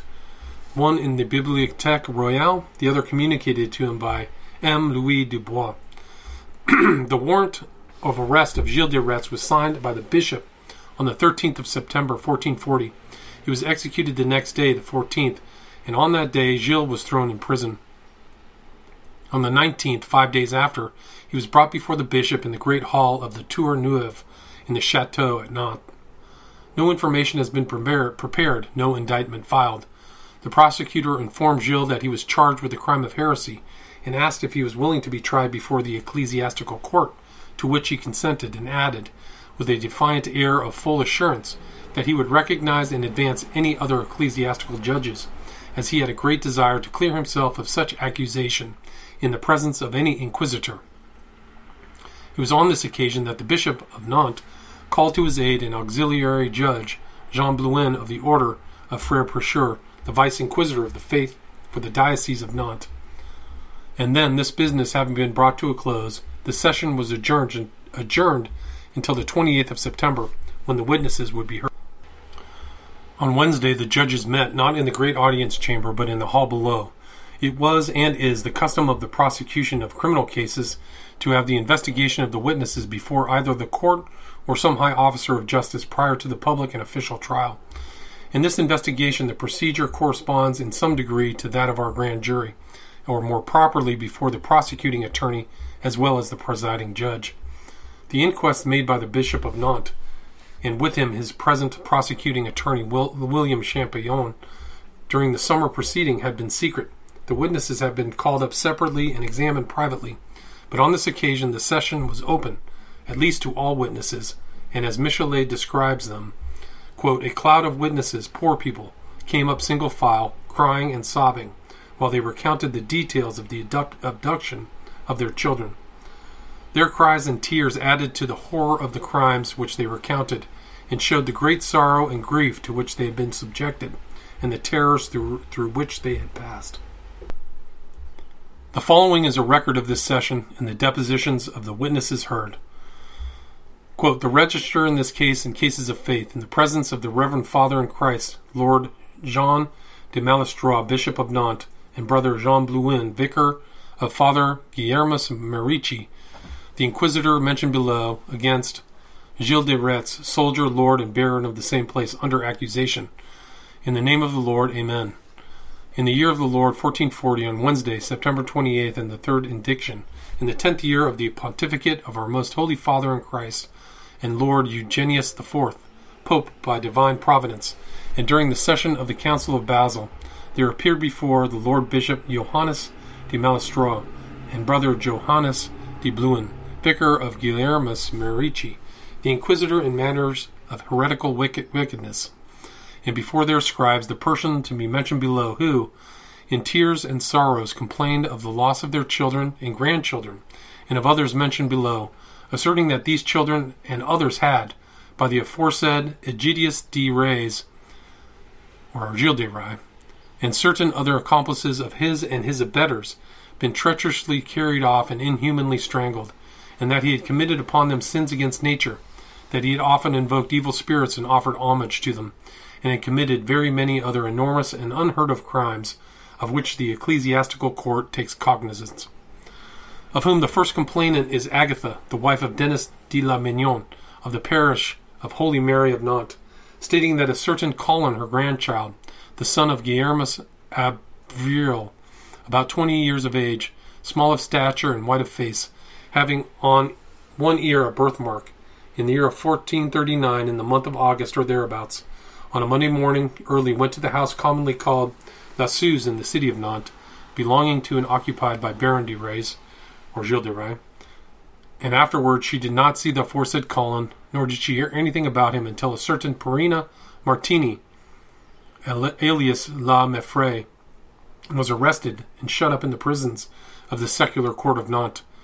After this arrest, she says that she heard it said by many that very many boys and innocent children had been carried off and killed by Gilles de Retz. She does not know to what purpose. Likewise, the widow, widow of Reginald Donnet of the parish of Holy Mary of Nantes also complained that Jean, her son, and son of aforesaid Donnet, used to frequent the house of de la Suze in the city of Nantes. And since the feast of St. John the Baptist of the year 1438, she heard nothing about him until the aforesaid Perina Martin, alias La Meffray, was arrested and imprisoned and confessed that she had given him over to the aforesaid de Retz and his companions. Joanna, the wife of Guillabelti de Lit of the parish of St. Denis of Nantes, likewise complained that her son Guillermus used to visit the house de la Suze and went there dur- during the first week of last Lent. She had heard M. Jean Briand say that he had seen him in the aforesaid house on seven or eight successive days, that she had never afterward seen her son, and that she suspected that he had been put to death in that house. Johannes Hubert and his wife, parishioners of St. Vincent of Nantes, complained that a certain son of theirs, Jean by name, about fourteen years of age, went to the house La Suze two years before the feast of the Nativity of St. John of last year, and then returning to the house of his parents, told his mother that he had cleansed the room of the aforesaid de Retz in the house de la Suze, and had therefore bread in the aforesaid house, which bread he brought home and gave to his mother, to whom he also said that he was in favor with Mr. Retz, and that the Lord had given him white wine to drink. Consequently, he immediately returned to the house of Suze, and was never seen again by his parents. Joanna, wife of Johann Darel of the parish of Saint Similian near Nantes, complained that on the feast of St. Peter's and Paul the year before, she was going home from the church of Nantes in the evening, and a child of hers, age seven or eight years, was following her. When she had reached the church of Saint Saturnine of Nantes, or near it, she looked around to see her son, whom she thought to be following her, but she saw him neither then nor ever after. The wife of Yvonne Cugin, stonecutter, of the parish of Holy Cross of Nantes, complained that she had given to a certain Poitou, a servant of Mr. Retz, one of her sons. This she did between the feasts of Easter and Ascension, to be a servant to him, as the aforesaid Poitou asserted. The son was about fifteen years of age, and afterwards she never saw him again. Theophania, the wife of Eton Charpentier, butcher, of the parish of Saint Clement near Nantes, complained that Peter the son of Ionet Deligue, the grandchild of the complainant, ten years old or thereabouts, was lost two years ago, and from that time nothing was heard of him until the aforesaid Perina Martini, uh, alias La Pelizone, nicknamed La Meffray, confessed, as is said, that she had given him to the followers of Gilles de Retz. The wife of Peter Coupery likewise complained that she had lost her two sons, one eight and the other nine years old. Johannes Magnet complained that he had lost a son, wherefore said complainants said that they suspected that the aforesaid M. de Ray and his accomplices were culpable and conscious of the loss and death of the aforesaid children. The judges and those present and in authority were much moved by these scenes, and they declared that such crimes should not go unpunished, however high the rank of the accused, and they directed the bailiff to notify Gilles to appear before their tribunal on the 8th of October to respond to their presence and accusations against him. On that day, more witnesses were introduced, but their depositions were not written out, or at least are not in the record. The court was opened in a great audience chamber in due form and solemnity about nine o'clock in the morning. The audience was public, and the hall was crowded. Gilles was brought to the bar as a criminal and required to plead. He carried a high head, looking around him disdainfully, as in the days of his power and strength. The bailiff recited that, in accordance with the orders given him, he had the possession of the body of Gilles de Retz, which he now presented before the court. Immediately the prosecutor arose and proceeded verbally with the arraignment of the prisoner. It is to be remembered that the methods of procedure in the courts that, of that country are now, and were then, quite different from that of the common law courts. After the oral statement of the crimes of which he was accused, the prosecutor called upon Gilles to plead, to which Gilles, also orally, declared his refusal and demanded an appeal from the Bishop of Nantes and the Vice Inquisitor, supposed to be an appeal to the Archbishop at Tours or the, to the Pope himself. His appeal was refused immediately, and his plea demanded. Michelet, in the History of France, justifies Gilles in his refusal to plead and demand for an appeal. For, he says, one cannot deny that the judges before whom Gilles was to be tried were his enemies. Gilles seems, in making these demands, to have intended to use the law's delay more than to have had any special hope of being sustained by the higher courts. It is remarkable, though, to consider the value attached by the court to Gilles' plea. It was evident that when he did plea, it would be a plea of not guilty, but this seemed to have had no effect upon the judges or upon their course of procedure. They appeared quite willing to permit the plea of not guilty, but were determined to have a plea of some kind entered. It would be curious to trace the causes of this solicitude on the part of the judges. The filing of the plea may have been required for some purpose deeper than the appearance would indicate. Possibly it stood in the stead of the present rule of law that requires the criminal to be arrested and brought before the court in order to give it jurisdiction. True, the party can, in France, be tried to, in his absence and convicted in contumacion. But this can only be done after the party shall have been arrested and filed his plea. In murder trials, no conviction can be had in court of any civilized country until the proof shall be made of the corpus delicti. It would appear as though the importance of this plea was that it should be an evidence of the present presence of the prisoner before the court. It may have been in the eye of the law a synecdoche, where a part stood for the whole, a plea standing for the evidence of arrest and presence of the prisoner before the court, which was necessary to give it jurisdiction of the case. However, this may have been, the court manifested great determination to obtain the plea from Gilles. They gave him some days to consider the matter, but he replied that at once that, quote, None of the articles which you have presented against me are true, except two things therein charged the baptism that I have been received, and the renunciation which I have sworn against the demon, his pomp, and his works. I am now and have always been a true Christian. Upon the receipt of this answer and the defiance, the prosecutor became indignant. He offered his oath to support each and every one of the articles he had presented. Turning to Gilles, he demanded that he make some the same oath, and in the same manner, that is, between the hands of the bishop and the vice inquisitor. This was demanded of him four different times. He was begged, pleaded with, implored, threatened, menaced with ex- excommunication, but he remained, remained strong in his refusal. What a strange thing is human nature! This man had committed the most fearful, inhuman, and base crimes crimes against the innocent and defenseless. And yet, when brought to the bar of trial, he insisted that he was a true Christian, and whatever else he might do or have done, he stood firm in his resolve not to take a false oath. He, he could commit murder times without number, and he seemed to consider the punishment for this relating only to the body. A false oath taken before God, God seemed to him to carry its punishment into the next world and to imperil his soul through eternity. He was willing to commit murder, but he was afraid to commit perjury.